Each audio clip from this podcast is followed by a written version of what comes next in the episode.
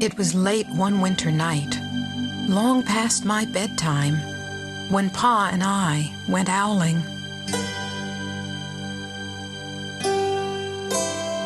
There was no wind.